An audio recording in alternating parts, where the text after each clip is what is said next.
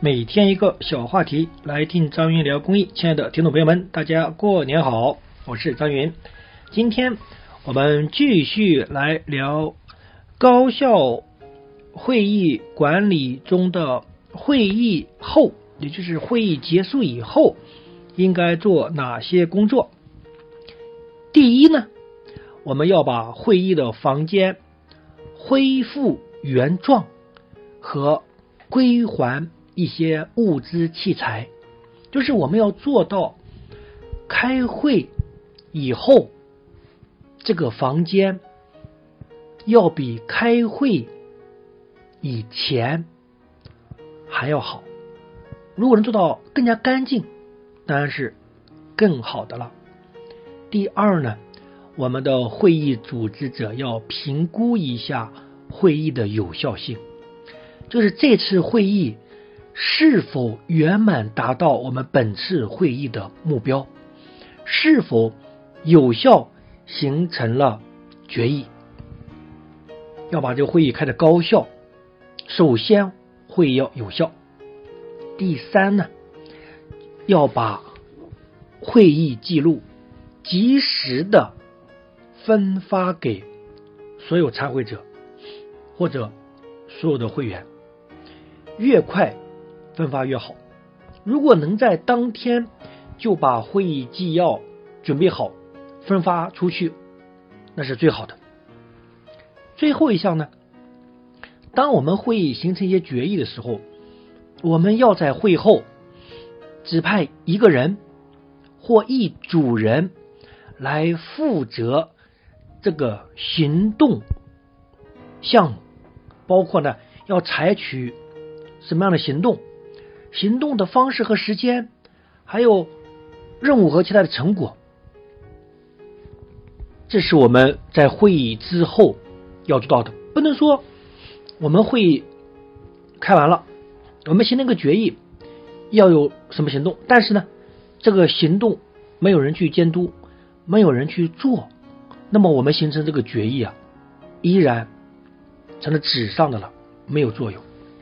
好，今天呢我们用了三讲，把会议前准备和会议中注意事项以及会议之后要注意的哪些我们都说完了。还有点时间，我们简单来讲一下一个服务队里面最常见的两种会议，就是理事会和会员例会的区别。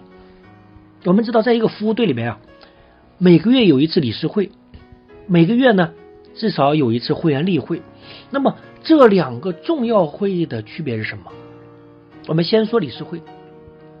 理事会是要有法定人数的，至少三分之二以上的理事参加，尤其是需要进行表决的理事会，我们要保证有三分之二的理事人数。所以说一个服务队的理事人数不要过多，这样有利于使得理事会能达到法定人数。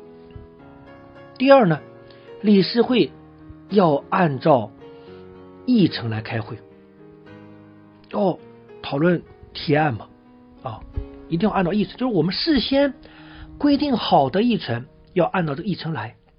第三呢，就是理事会一定有提案的讨论，并且要有决议。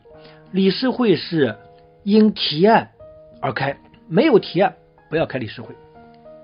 第四，服务队的队长是理事会的大会主席。第五，在理事会上一定要建立出共识，分工合作，还有呢必须要解决问题，这是理事会的核心。最后一点就是理事会不可以与会员例会同时进行。我们有的服务队啊容易把这个理事会和会员例会放在一个会上，搞得呢会员也觉得很莫名其妙，因为他没有资格去参加讨论。啊。李氏呢也觉得人太多，很难讨论出来一个一个结果出来，所以理事会跟例会一定要分开进行。一般来说，很多的服务队是把理事会放在月初来讨论当月的服务项目，然后把会员例会呢放在月末做一个当月的总结。好，我们接下来讨论例会。会员例会的几个特点，或者或者说与理事会的区别。第一，没有法定人数，会员例会是以会员的学习成长和建立师谊为主要目的的，所以至于这个人数的多少，越多越好，但是没有说必须得达到多少，没有法定人数的。第二，有一个程序表就可以了，不需要去讨论什么提案啊等等等等。但是呢，在会员例会上要有司库和委员会的主席来报告会务。我们如果说每个服务队设立了很多的专业委员会主席的话，那么这个专业委员会主席不是在理事会上，而是在会员例会上来汇报。还有一个特点呢，就是让我们的会员轮流来当主席。另外一个特点就是，如果临时产生一些提案或者动议的话，交给下次的理事会来讨论，而不在会员例会上来讨论提案或者动议。会员例会就是以会员的学习成长和事业为主要目的的，这个就是理事会和会员例会的区别。好，今天的节目就做到这个地方，感谢大家。